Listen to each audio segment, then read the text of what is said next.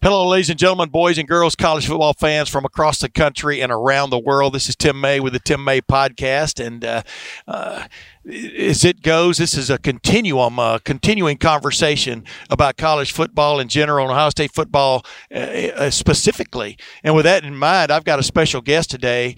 Uh, his name is Anthony Schlegel. Uh, was my hero long before he ever came to Ohio State because he played at the Air Force Academy That's for right. a while. He was going to fly jets. He was going to get jets. No, they, they, they wouldn't let me fly. I was going to be a combat Well, then, controller. I'm glad you left because why else would you? Why else would you go to the Air Force Academy if you don't get to fly F-15s at your at your point in in life? But we're going to talk about that. We're going to talk about some other things uh, later on in the show, including uh, this is as we recorded. This is a special date in in boxing history and in my history of uh, too because I was privileged to get to go cover the Buster Douglas upset of Mike Tyson in Tokyo 30 years ago, February 10th in Columbus. awesome. February That's cool. February 11th it was in Tokyo. It was a strange time to be Yeah, alive. sure. But uh, uh, I'll just tell you a few anecdotes about that experience. But back to you, Anthony. The reason I wanted you on my podcast, on my show, as we call it, is because you were working with uh, Mickey Marotti and the strength and conditioning uh, staff here at Ohio State for quite a few years Right. before you've kind of branched out into your own uh, private business. And we're going to get to that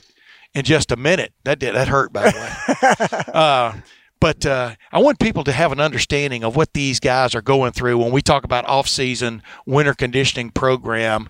What's at the heart of it in your in your in your mind? I mean, what what is the main thing you want to get accomplished in two months? Well, it's it's actually longer than that, right? So it starts in January. Whenever the season's over, you got to give some. But I just meant this January February period. you Yeah, know? well, we're going to go January, February, March to spring ball. We're going to go up to spring ball. So here's the entire point of it. It's it's setting the standard, right? The cool thing about strength conditioning is that it's a new team every year, and then so you got the guys that are leaving. Great, who do we got coming back? Then you go down and you're the head strength coach at the Ohio State University, Mickey Marotti. You're going to sit down individually with every single athlete.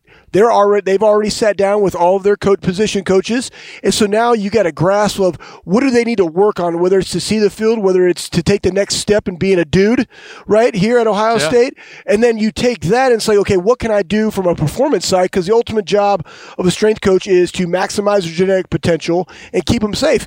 And some guys have genetic ceilings that are higher than the others, but like if somebody's a genetic ceiling is here and my genetic ceiling's here, I got to maximize that yeah. right? Yeah. And if I can get this guy all the way up, or this is his ceiling and he's only here and I'm here and I'm above him because I'm maximizing me, then I'm going to go win that job, right? And translated, genetic ceiling means how big, how fast, how strong can you actually get without popping, right? well, I mean, listen, God, I mean, God made me who I am, right? I'm like a six one linebacker, you Yeah. know what I mean? And like, but He gave me in other things, right? Besides like speed and stuff, like I, I was able to see. I had great vision. I had anticipation. I knew the game of football, but like everybody's a little bit different, and so that's the beauty of the weight room. So it's what do they have to do to maximize them? Then you go through and say, hey, where are you as a competitor? right? That, Yeah. People are like, what, what does that matter? Listen, man, you teach competitive excellence in the weight room. That's what people are like, oh, it's about reps and sets and weights. That's crap. Like that ain't a, that, that that's an average coach, right? Average coaches have quotes. Good coaches have a plan. Great coaches have a system. And in a great system, you're teaching toughness and competitive excellence. Yeah. Like that is January to March, right? Yeah. Like that is what it's all about. And matter of fact, this Friday they're going to have a Frank, uh, uh, Saint Valentine's Day celebration. Yeah. Right. Yeah. Air quotes. You have to know? change the names of some of these things to be politically correct. these days, Absolutely. right? Which yeah. crap on that, man. I ain't never. I'm just me. I know. I know. You know. But the bottom line is, I mean, like you're just talking about, every player, you want every in a team, you want everybody rowing the boat the same Bump direction. that. We don't row the boat. Listen. but no, but no. I I understand that's no, that's Minnesota no. What term. I'm getting to here is though, but every every player is at a different level in his development. I mean, from freshmen, there are freshmen out here who are working out, who just showed up here a month ago. Mm-hmm. Yep. And then you've got fifth year guys, maybe some six year guys, you know, Justin Coop. Hilliard. Coop. Yeah. Yeah. Coop, Jonathan Cooper. Uh, but you've got guys who have been here for a while who are at a different level from a development standpoint. How do, how do you, how do you keep that in mind during these during these three months? Yeah, that's a great point. Uh, great question because everybody's different. So that's why it's critical for the strength coaches that are working with those guys. That's the art of coaching. It's the art of leadership, right? Know Everybody's know a little bit people. different. Yeah, and so here, here's the one thing: the standard of excellence at Ohio State, Ohio State weight room, strength conditioning. It's accountability, it's attitude, competitive excellence, effort, and toughness. Those are the five things. Of those, attitude and effort are the number one, right? If you come in the door, you have a crappy juice, like GTFO, like you walk in the door bringing juice because energy leads to enthusiasm, leads to effort, leads to results. So that's the number one thing.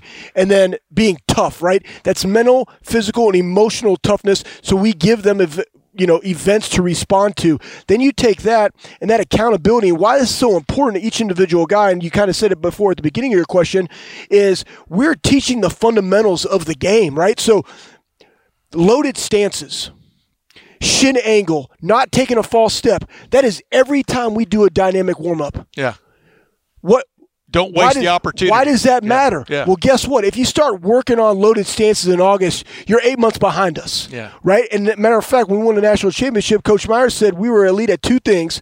We were elite at loaded stances and the difference, which was our striking drill. Fundamentals of the game that we worked on all year long. Like that's why it's really important. Then you get down to the individual guys. Like Ryan Shazier, he came in at a buck 97, scoliosis, you know, no hair on his body, right? Yeah. That's because of the disease thing. Yeah. Right? Then you got a guy like John Alopecia. Simon, right? And then so wh- how does that work? And Johnny's in there right now, just got done playing for the New England Patriots. He's working out. Well, this is what the art of coaching does. Say, hey, John, you're in here all, you know, every morning. You get in at 5 15 a.m. You know what? We need you to start bringing dudes with you. Mm-hmm. I'm not going to tell you to bring. I want you to go pick out dudes that you know are going to move the needle for our team. Go start bringing them. All of a sudden, it went to Ryan Shazier, and then Ryan needed to gain weight. So now John, out of his own pocket, was buying Ryan, you know, sausage muffin with eggs. Like, here's four of them. Pound these as we go to the facility. Next thing you know, there was Johnny's group. Yeah. So in the in the realm of like strength conditioning in the weight room, Johnny had his own group and he dictated the pace and the attitude and the effort because they were all watching him trying to be like him. Like that's what goes on in this now. Like you look at Ohio State, Justin Fields has last year I said in this time is when he gained the respect and confidence of people seeing him and how he competed in mat drills and, and agility work. Now it's his opportunity to say, okay, I did that last year, but now I'm going to go lead those. Yeah. Right now I'm going to take that next step as a leader. Then I'm going to bring other guys with me. Like that's the beauty of what we do and knowing your people. That comes from relationship and that comes from trust. Yeah, that, that's interesting because as we talk here right now, uh, Justin Fields has got a bunch of the receivers out uh, in the middle of the field and Working. They're, they're, throwing the ball in the middle of the day on a on a Monday uh, in in the early February. That's how that's that's the thing, the continuum I'm talking about about college football. It, it really never stops anymore. You remember, remember when you were coming up, you know, Highland Park High School in uh, in, in Texas yep. and stuff. Was it like was it at all was it an all year affair way back when? Because that was when. What were those? What were those late nineties, early yeah, yeah, late nineties. So, so, here's the deal. Like I mean, it's all changed, right? Recruiting, right. like they they had one day camps that you would go to, and I was a wrestler and I played football. It's like you know we didn't have those showcases and stuff like they do now, and you're always working on. It, but I, I went from football to wrestling, and then I got done, and then I hit the national circuit because I was a national champion wrestler. And then I came back in and I did kind of did some track stuff, and you know, but you're not really going seven on seven until we hit that time, and then seven on seven really started and exploded in Texas. Yes. That was like my senior year is when that blew up. Right. They didn't have a state championship, but you would go to a college and they would have high school teams and you would go compete there or you would compete in different districts around the Dallas Fort Worth area. That that was like the first year. That was like 99. Yeah. So that it's completely changed the dynamic. However, the thought process of perfecting your craft is something that never changes. And I think that people like, oh, college football, they're working on it, you know, NFL football, they're working on it all year.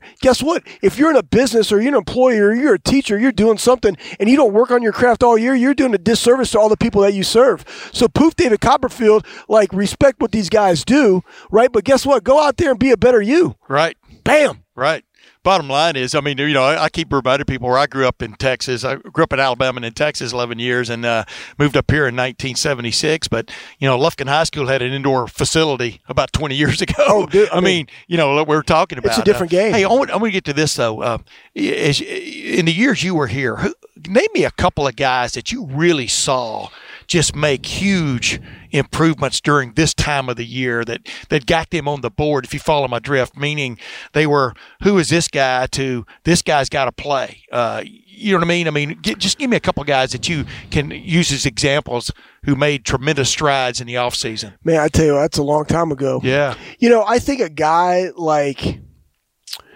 you know, here you go, Taylor Decker. Yeah. Joshua Perry. I'm just talking more recent guys. Of yes, that's what I want to talk about. Yeah. Um, really, I mean, again, Joshua Perry came in bench press at 225 this many times. You know what I'm saying? Taylor Decker, Decker, he knows it, right? Soft when he came in here. Like this is where you develop that, right? This is Yeah. where you get that. Um, and drop the rope. Like, don't let go of the rope. And we're doing that. And you're just building that toughness. And then all of a sudden, but Taylor embraced that, right? Like, he knows, hey, this is making me better. I trust my coaches. I trust my teammates. I want to go get that. They need me. All those things that go into it of how you're inspiring an athlete to go be better for his teammates, right? Yeah. To be a servant. Like, those are all the things that you're working on in January through March. And so I think like Taylor, I think like a guy like Nick Vannett, I think of a guy, um. Joshua Perry. Um, those, those are really where you get a lot of gains. Then guys like Ryan, those type of guys like Ryan, um, this is the time where they get to put on some mass Yeah. right? Like this is okay. You just got done through a season, and again, I went through that. I Played at the Air Force Academy. My last game as a freshman, I weighed in at 205. You know, I'm in there getting all sorts of demerits because I'm hiding chocolate milk and like eggs in a Coleman cooler, like you know Shawshank Redemption, uh, the Shawshank deal. Like cut out books and there's a cooler. You know, like but that's it. Now's the time to like, hey, let's get big, let's get strong, let's apply power to the ground, and then let's get tough. So that, that's kind of the beauty of this month. It's not necessarily we got to be in super awesome football shape right now.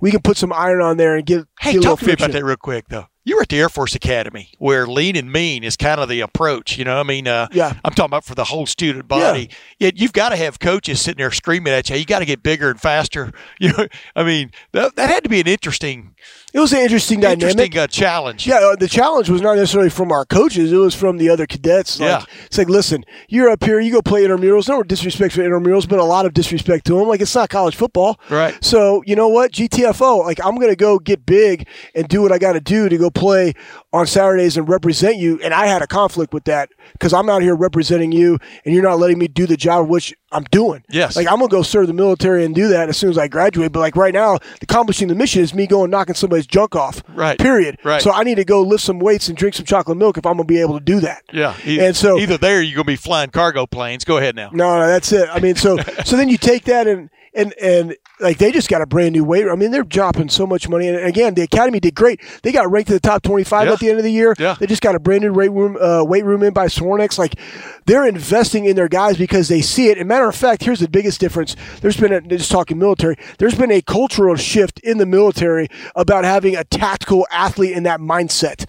Like you're seeing that the Army just changed their combat fitness tests. The new Army uh, combat fitness test, the AFCT, they added a deadlift, they added uh, knee tucks and a sled drag carry, and a two, it used to be just push up, sit up, two mile run. Now it's completely different because they want a total, you know, soldier, Yes. not just somebody that can just go run two miles Yes. and do a bunch of push ups and sit ups. Like I got to be able to do some things if it's bringing somebody over a wall or carrying, you know, rounds for a tank. Like it's the total, complete tactical soldier is what they're going after.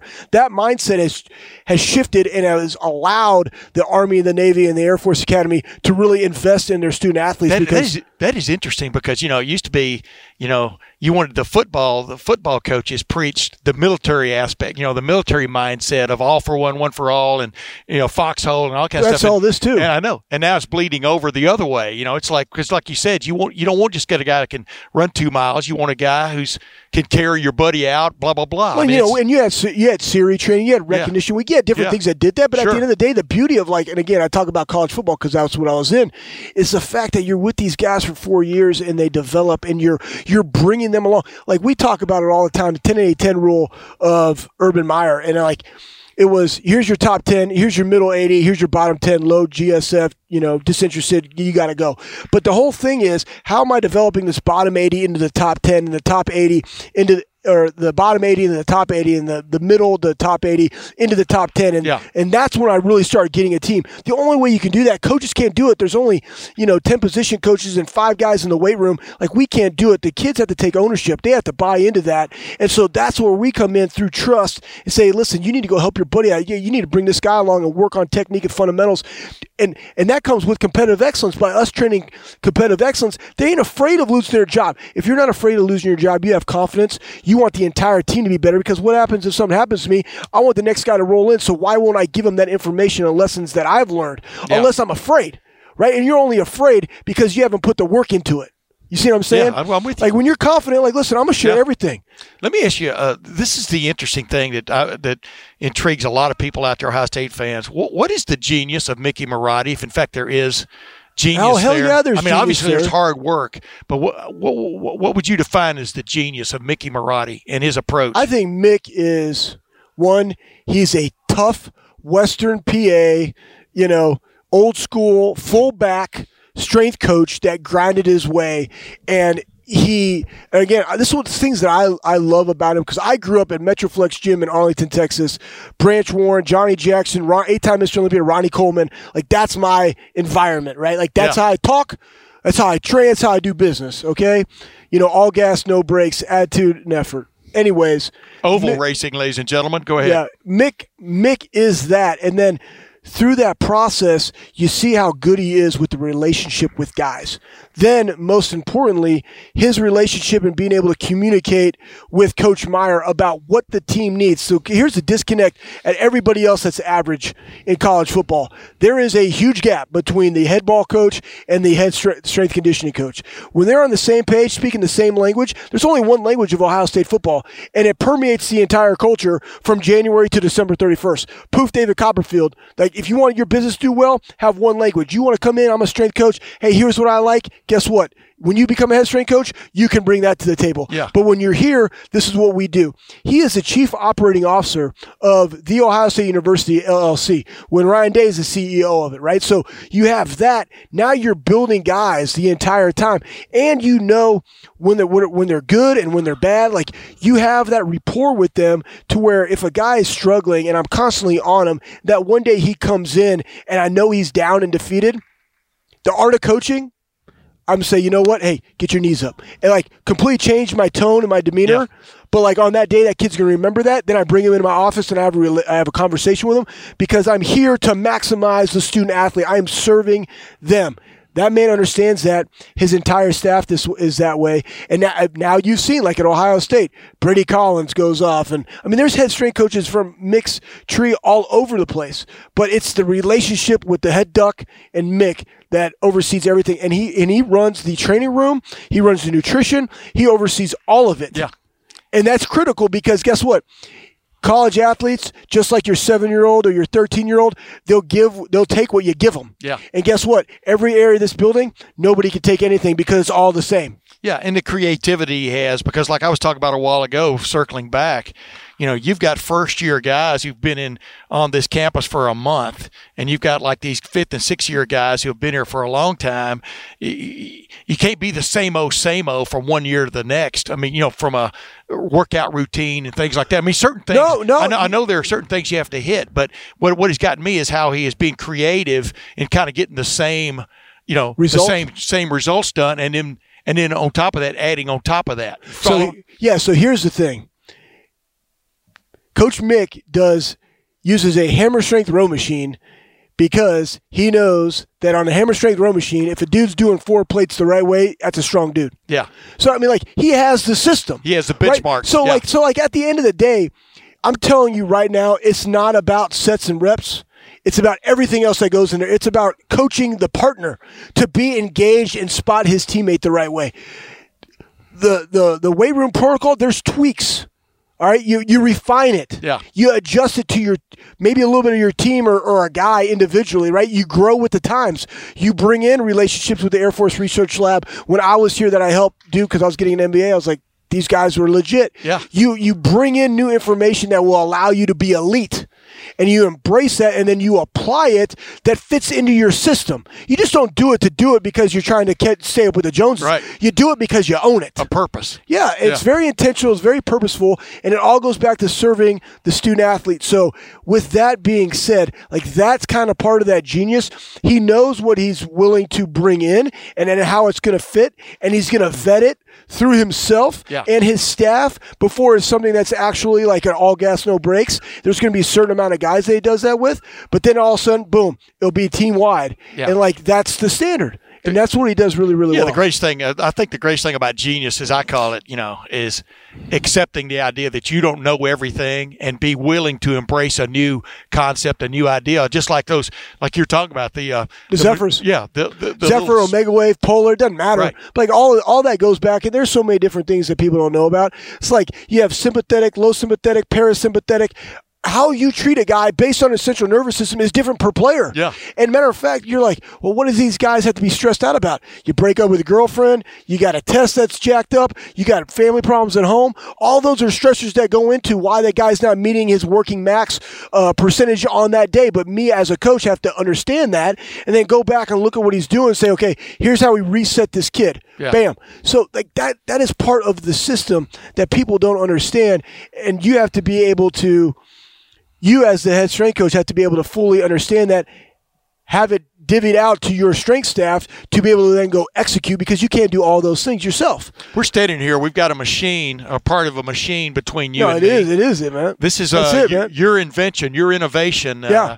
Tell people about this. I mean, you're selling this uh, basically man, right here. all around the country. Yeah, what, what, what do you what do you call this machine? All right, so this is called the difference, the ultimate striking machine. You know, I mean, it's not rocket science, right? So this is the uh, the thing that we did at Ohio State. We won the national championship. It's basically you're there, I'm here. You know, quick whistle, hands on thigh boards, elbows in, thumbs up, just working on hand striking, right? We did that before every single practice. Yeah, The difference drill. yeah. And then it kind of went to, okay, Coach Meyer wanted to work on this in the off season. It's like, okay, how are we going to do it? Chris Ash and I are talking. Well, we cut 45 two by sixes, and you would hold one. I'd hit you five times. You hit to me. You hit me five times. And then if you look, we're in the indoor. Their weight room is across, you know, across the field. There's little holes in here where they used to have in-ground sleds. Yeah. I'm like, all right, this is stupid. One, NCAA, I couldn't work on striking with our guys on the field using football products because it's an NCAA violation. Right. So I said, bump that. I'm going to take it and put it in the weight room. And the whole premise is I wanted to eliminate the partner because if you coach out there, you know partners suck. They're all leaning this way or they're not doing it right. They're protecting themselves. Yeah, right. Yeah. So I don't want that. Eliminate the partner, take it to where the customer is in the weight room. There's physiological benefits, but let the whole premise is theory of marginal gains. How do I get a dude 5,000 reps of striking, elbows in, thumbs up all year? Period. Like that's it. Like number one premise of why I did it, and I and what sold me on it. And again, this started with a dip bar, two pieces of angle iron, a 70 pound Toro lawnmower spring, a two inch square tube, and a two by six wrapped in carpet.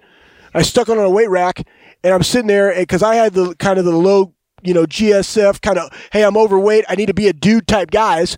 And then I'm in my office, and all of a sudden, Pat Elflein leaves Coach Mick's rack because that Coach Mick coaches the dudes. Yeah. And he went down there, and he got he was transitioning from guard to center, and he got 20 air snaps right and left. So snap and strike, 20 to right, 20 left, got a protein shake, and left the building. I'm just like, that's the why. yeah. I'm like, that's it. Yeah. The dude just got 40 reps of his craft in the weight room and left. It took him all of maybe five five minutes. Yeah. But he just got better. There's nothing out there that could do that.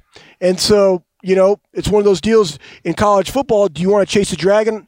I'm from Dallas, Texas. I played at Ohio State. I I know it here. I got an MBA from the Fisher College of Business. I'm like, Steph, I'm convicted about it. Let's ride. And then my wife's like, okay, no benefits, no paycheck, uh, and a machine that nobody has that's completely stupid. Okay. Yeah. But let's get into. it. I mean, this is what's interesting to me is the blocking sled used to be the be all and end all Yeah. way back when, but you know, ever since hands have been illegally Well, allowed you have to, to, be part because of the, game, concussion game, right? Ex- exactly. But but well, since they've been allowed, I mean, this is like one of the great innovations out there because it is all about the first strike. You yeah, know, absolutely, so to man. speak. Elbows in, thumbs up, guy who's plus. It's like there's so many different things. Got the sleds are so freaking big. Yeah. Listen, wide receivers and DBs ain't hitting the sled, folks. yeah. I'm like, so you got to get them things that they can hit. Like my seven year old can hit this product because. It has a green spring, a white, a gray, and a black, all for different purposes, right? You can throw med balls at this thing. Yeah. I do lacrosse. I was teaching lacrosse how to deliver a blow, speed to power on this with the lightest spring on because that's their game. So there's so for, first off, multiple sport, both gen- both genders, like everybody can use it. But in our game in particular, 21 of 22 people use their hands Yeah. on every single play. So why not get those reps? And a sled, like you got to bring our sleds. Like we have we have one down there for the D line that they use, but everyone else is outside. And you're in the north and it's cold. how am I going to work on my steps? And if you watch little kids out there, they, they step, but their hands don't move. So I want to work on hands and feet, just like we talk about in a ladder. Well, I can do that right there on a weight rack all all winter. Yeah. Well, you ain't going outside in Columbus, Ohio, or Yeah. Michigan, or wherever, but you can do it right there in your weight room. And that was kind of the why. It's just, and then you look at. I'm sorry, I'm kind of going in, but then I saw I got out of the bubble of Ohio State strength and conditioning, and then I saw how we warm up for practices. This is probably similar to high schools. You do a band stretch, glute activation, hurdles, dynamic warm up, first period of all practices. Think about this Yeah. Is either punt or hand striking, both of which use their hands, and no one has warmed up their upper body. So now it's like, listen, why wouldn't you strike this 20, 25 times before practice? Now their central nervous system and upper body is activated. Guess what? They're more likely going to be able to have a better strike, and it's safer because their elbows are in, thumbs are up, as opposed to going really, really wide. So now it's not just an off-season product; it's an all-year product, full utility. Every sport can utilize it, so it's fun. That's what we do. I know, and, it, I look at it. This is like I would call this like in boxing. This would be the speed bag. I mean, you got the heavy bag, which would be more like the sled. You know the way I looked at it. But this is the more like the speed bag you hit that just teaches you uh, uh basically a little more precise. Uh, what do you want to call it? Strike, but also bringing Yeah. bringing your strength to the point of attack, etc. Yeah, I mean the cool thing too is like this is the gray, like Yeah. that's the gray spring. So Yeah. you the black and the gray, like you can come out of a stance on it like a sled. Now it doesn't move, right? But like to get that initial shock, and then it's building up your forearms and your and your wrists and your thumbs, like all, all the things that we go into. Man, I get to camp and my my elbows and my th- my forearms and my wrists are sore. Like you eliminated because dude's been striking all year. Yeah. Like that's the funnest thing for me is when I'm talking to coaches. I just want to add value to you. And I know how this works. It's like this is something that even if a kid's a third stringer practice squad guy, he can get better on his strike, which gives you a better look, and potentially he can work his way up and he has more confidence. Ed Warner had one of my original ones for his son, Edward, who play, who's playing at Michigan State, and he stuck it on his Gorilla. And every time he drove home, or got into his car or got out of his car, he would strike it off his Gorilla 20 times. Wow. And then his first day of pads, he sent me a clip. He's like, thanks. And it was him coming down on a guard, striking, shedding, and making a tackle. And I'm like, bam. That's the beauty of it, you know? Yeah. That's what it is. Just make, making dudes better. Yeah. But it's the same philosophy that I learned from Mickey Marotti. Hey, stick around. I want to ask you one more thing. Uh, we're going to be back in just a moment after this word uh, from one of our sponsors, and I'm going to keep Anthony Schlegel here for one more segment because I wanted to ask him about a guy he knows pretty well who is who made a big big decision in his coaching career uh, over the weekend. Yeah, let's Uh, do it. We'll be right back. Yeah, we're back, ladies and gentlemen. And uh, Anthony, I wanted to ask you. You know, Luke Fickell. Yeah. My Got- guy. was courted heavily Yep. by Michigan State uh, over be. the weekend. Uh, that's a at least middle of the Big Ten East sort of job. Uh, one of the great, uh, maybe the best division in college football, right there with the with the SEC West. But he opted, as we talk now, he opted to stay at Cincinnati. What's going on there in your mind? I mean, what is it about Luke Fickell? Uh, maybe turning down that job, but also the loyalty he's showing to the University of Cincinnati uh, that gave him his first real shot as a head coach. So I think it's one, Fick knows himself. Bam, here's a word for you self introspection. All right, go do that sometime, everybody that's out there that's listening and watching. But you sit down, you talk to your wife, where are the kids? How are the kids? You know, here's what we could do with this program. Then you start breaking down the program, and let's look at it. The dude's gone 11 and 2 past two years, right? Yes. Didn't win the AAC, was second, right? Teams are playing well. Everybody's coming back Yes. right? You got a great strength coach at Brady Collins. You got a great culture going on down there. Another opportunity to go, you know, win 11 or 12 or go 13 and 0. Awesome, right? Then you look at, you take that, all that good, and yeah, I'm making 2 5. Okay, cool. But then I'm looking at Michigan State, and you got their recruits. How's it going to fit what I want to bring in and do offensively, right? Uh, where are they defensively? What does their strength staff look like? Who's on their staff? Hey, if I leave, who's going to be the head coach here? I would say probably Marcus Freeman, right? Well, then who on my on my staff is going to stay with Marcus, and who's going to go with me Yeah. to Michigan State? All right. Do we want to li- live in East Lansing? Do we want to uproot our entire family, of which the dude has six kids, multiple sets of twins? Okay, a lot of people you got to move, Yeah. right? And go up there That's a big truck. and do that for what? Like yeah, maybe double my salary over over the year, and we get a five year guarantee. And yeah, that's a lot, but like Fick is so grounded and knows himself so well, and trusts his wife, you know, completely on where they are, you know, as a family. Like that's what moves the needle for him. Yeah. Yeah. And listen, everybody out there, it ain't always about money. You know, so it's about fit, it's about timing, and it's about when you got the shot and you know that you can be successful with it, boom, you shoot it and you go and you attack it all gas, no brakes. I think with him staying one more year, having three years of being 11 and 2 or, or, or better, right? Better probably this next year, like the man will have opportunities at some big time. I mean, again, Michigan State's a big time program, but you're for me, you're in the absolutely worst scenario. A lot of turmoil, don't know who you really got on staff, and you're in the Big Ten East. Bad move. Everybody that has been a Buckeye that stayed in the Big Ten East, aka Rutgers, right? Beat down. Yeah. Like if I'm gonna go do something and make a run, I want to go to the Big Ten West in one of those programs, or I want to completely get out of. I don't want to go to the SEC. I want to go to the Big 12 or the Pac 12 because I know I can recruit, and you have that Ohio ties. So let's say something happens and he's in Texas. I don't know, maybe in the near future, or a program like that, or a USC. Like I can recruit. I know exactly what I got. I know the brand. Hey, I got a long term contract. All my guys are taken care of, right? Yeah. That's a better opportunity for me and my family. Yeah, you know what's interesting is there was that rumor going around that uh, when uh, USC hired uh, uh, Cincinnati's athletic director, Yeah. that Luke may not be far behind, you know, Right. and yet they decided to stay with Clay Helton.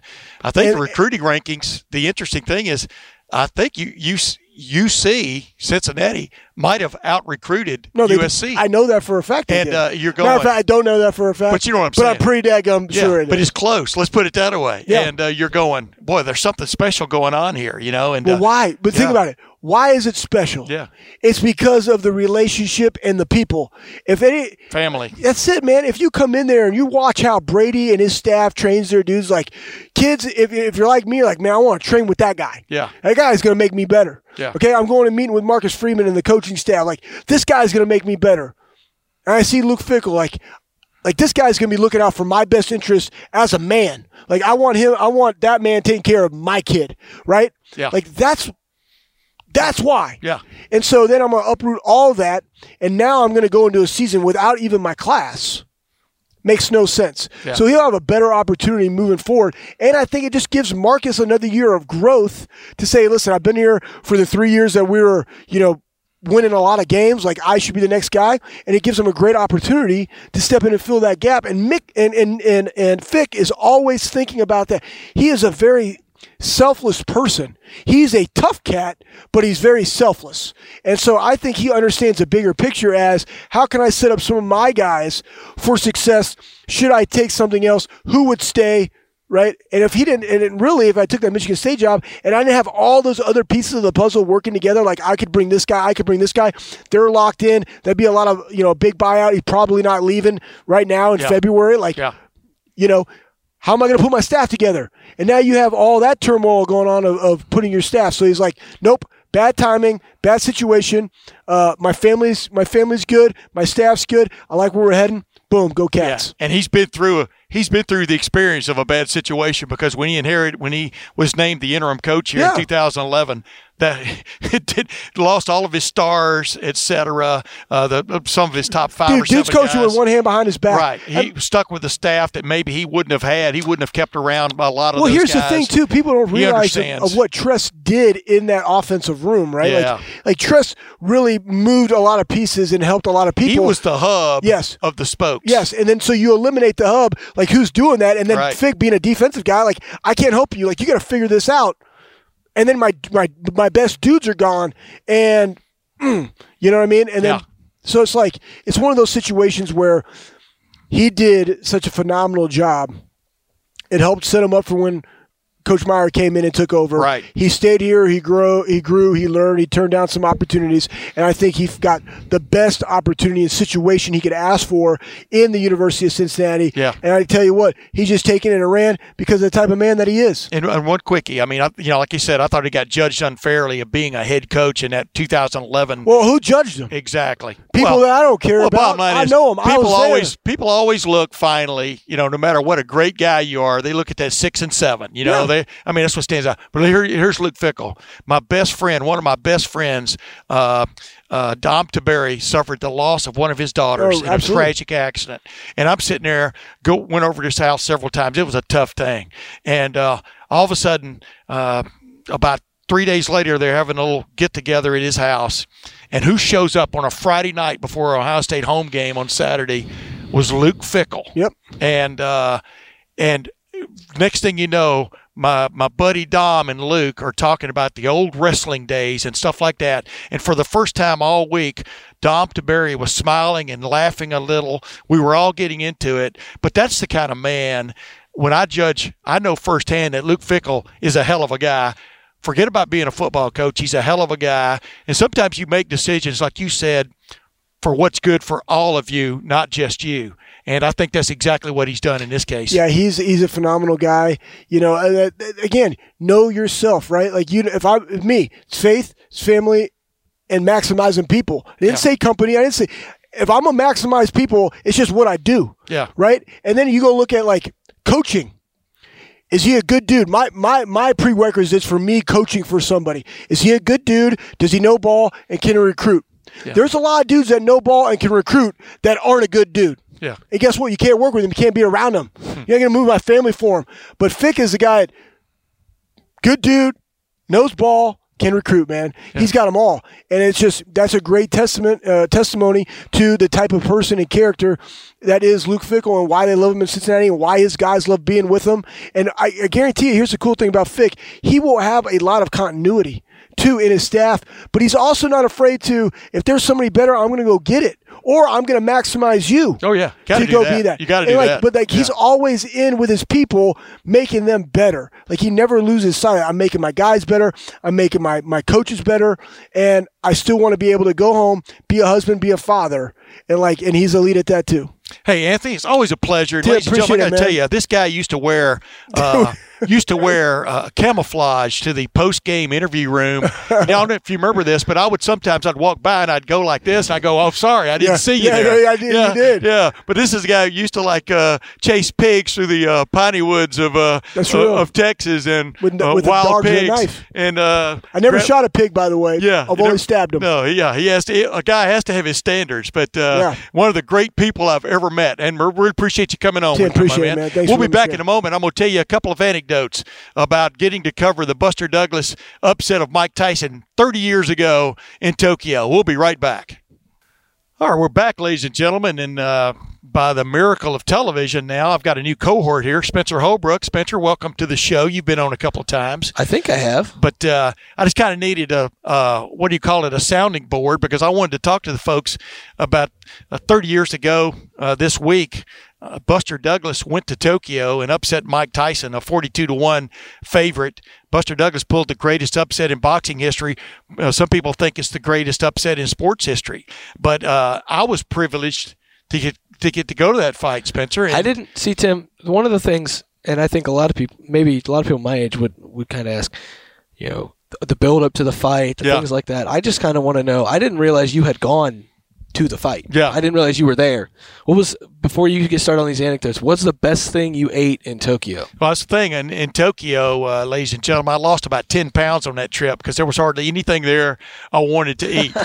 uh, this is before I discovered the true beauty of sushi. And by the way, I still don't eat uh, raw fish. But, but I, as I've described Tokyo back then, it smelled like half cooked fish. That's what the atmosphere smelled like in the city. And it was.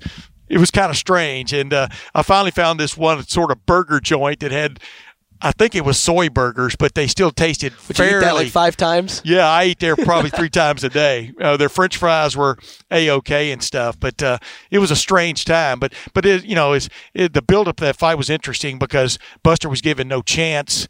Uh, yeah, the the day before the fight, uh, Donald Trump flew in with uh, Evander Holyfield and Holyfield's people.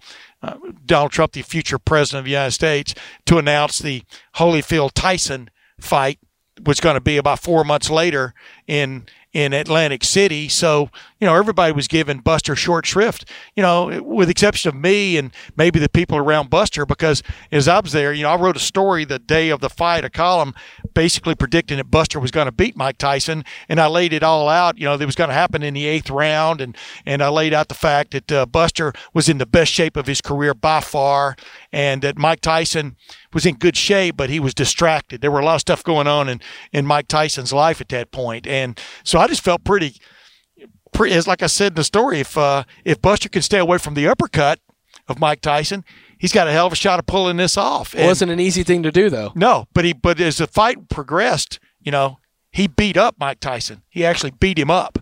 And then in the eighth round, as he said the other night when we had a little gala about this, uh, you know, he kind of started admiring his handiwork, dropped his guard there in one round, right near the end of the eighth round, and Mike Tyson throws an uppercut, knocks Buster down on the canvas, and Buster's laying there. He's not knocked out. He's punching the canvas because he's kind of upsetted himself that he let himself uh, step into that when in fact it didn't have to happen. And uh, he got up on a long count, as what as we all know, because Don King tried to st- steal the uh, fight uh, afterwards based on that long count. But he got up. The ninth round was the greatest round of heavyweight boxing I've ever I've ever witnessed. And uh, and in the tenth round, he knocked out Mike Tyson uh, to Mike to the chagrin of Mike Tyson's stunned fans in Tokyo because Mike Tyson was sort of a cult figure he was larger than life. He was larger Yeah. than life. even though he was about this tall. He's about your size, height wise.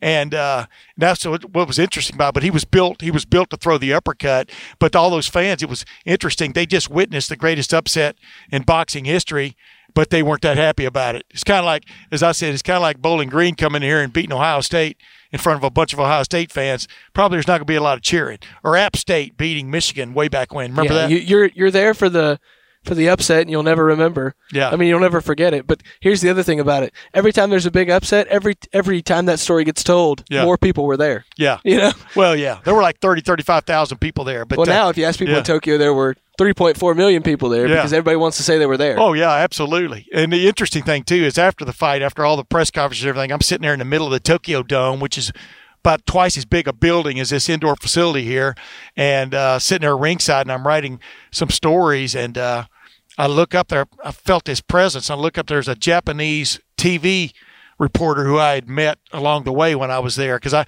you know, I, I did a lot of interviews then because nobody knew who Buster was, you know, over there.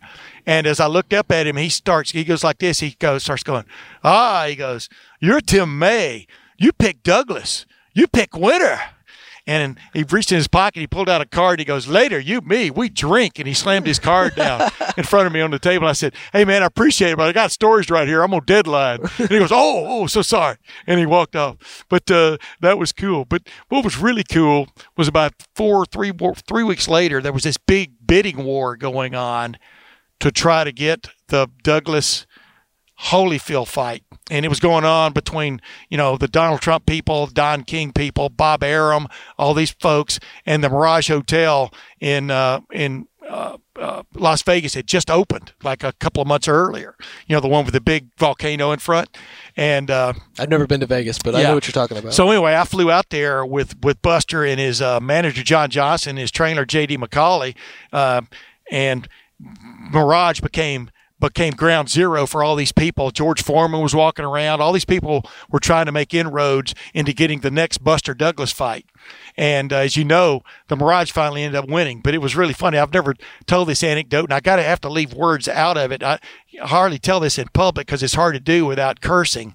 But uh, where I'm sitting there in the bungalow of the Mirage Hotel, uh, the bungalows are where uh, Steve Wynn, who ran the Mirage Hotel then, uh, he would that's where the most of the stars who would show, you know, his, his big uh, his big shows like Siegfried and Roy and all those Dolly Parton, all these big stars that were big back then. This is where they would stay back in these bungalows, and uh, that's where he put John Johnson.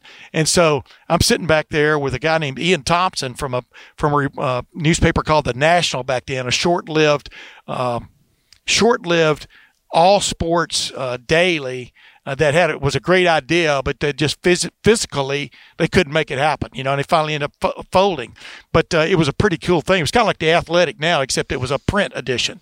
And uh, but anyway, we're sitting there, and all of a sudden there's a knock at the door, and John Johnson goes uh, up to the door and he answers the door and it's Don King. And Don King just comes walking in with like three of his, I call him henchmen with him and stuff. And this bungalow was a lower level where the TV was, an upper level where a kitchen, kitchenette was, and, and a little dining table with four chairs around it. Well, Don King, John Johnson, J.D. McCauley, and this other guy, I can't remember who that was, sat at this table. And they started talking because Don King, you know, but John Johnson and Buster wanted nothing to do with Don King because he had tried to steal the fight away. And uh, so they get up there and they start talking. And John finally kind of like lays the law down to him. He goes, Don, we're just not interested. We're not going with you. You know, we, we're going another direction. And Don King starts screaming, you are not going to cut me out. And he slams his fist on the table and just starts screaming, You are not going to cut me out. Blankety blank. You know, I was with Buster Douglas when nobody else cared a woot about Buster Ducks except he didn't say woot, and uh, just kept going on and on, was just screaming. It was screaming so loud, it was literally almost bringing tears to my eyes. I mean, me and Ian Thomsen were sitting there going, "This is really happening right here in front of us." Well, they all all four had a like a soft drink in front of them, and I think Don King had a Sprite sitting in front of him, and uh, and he's just cussing and and screaming and stuff, and he reaches and he takes a sip of his Sprite, and he says something else. All of a sudden, he goes burp like that, and he looks around the room and he goes, "Excuse me." and then just keeps yelling. and then keeps going, you know. And uh, I just went, man, you know, you Tim- think behind the scenes there's all this like whatever going on. It's just like it was crazy. It's it's kind of crazy to me that you're able to tell these stories and, and a who's who of boxing. Yeah. And in that list, you know, Don King and, Well, I- and Mike Tyson. You said Evander Holyfield, Yeah. Buster Douglas, and then all of a sudden, oh by the way, President Trump flew in Yeah. before he was anything. Well, he wasn't President Trump then. before he was, the president. he was Donald Trump. and know? everybody, you know, real estate mogul, and ev- you know everybody who's involved in that it was crazy times, man. extended circle of this boxing history that Yeah. that you were there to tell. It's pretty interesting to it me. was that- crazy times because you know after after after that uh, confrontation with John Johnson, he went walked around and he walked into the bedroom part and he picked up his phone to call somebody and he lit up a cigarette and he turned around and he looked at me and he winked because he had Don King finally right where he wanted him, and very few people in life have ever been able to say that. So uh, thank you for letting me tell that little story, man. And you know uh, I. Really enjoy doing these podcasts. I really appreciated Anthony Schlegel coming on with me today. This is a nice thing. Uh, if oh, you're, yeah. if you're Oh, yeah. college program Yeah. watching this, Yeah, better- this is how much football has changed. You know, go from these really uh, sophisticated kind of machines to all of a sudden this. This is just a simplistic design, but it's just the art of football now is getting that first blow. You're an offensive lineman. Am I you know, hitting it correctly? Getting that first blow. is You're a defensive lineman. You know, knocking somebody's arm off. I'm gonna have I to mean, get Schlegs to watch this, see if I'm yeah, doing it correctly. Yeah. So uh, anyway, I really appreciate Schlegel. Mainly, uh, what I appreciated was a little insight in what goes on in the off-season program. What are sort of the goals, uh, the direction you want to take with with the different levels of players. You know, from incoming freshmen to fifth-year seniors. It's it's funny because everybody has something they can get better at, but it's up to Mickey Marotti and his staff to figure all that out and keep everybody on an upward plane. But you know what? I really enjoyed this. And uh, until next week, this is Tim May with the Tim May Podcast. Appreciate Spencer Holbrook being with me. We'll see you next time.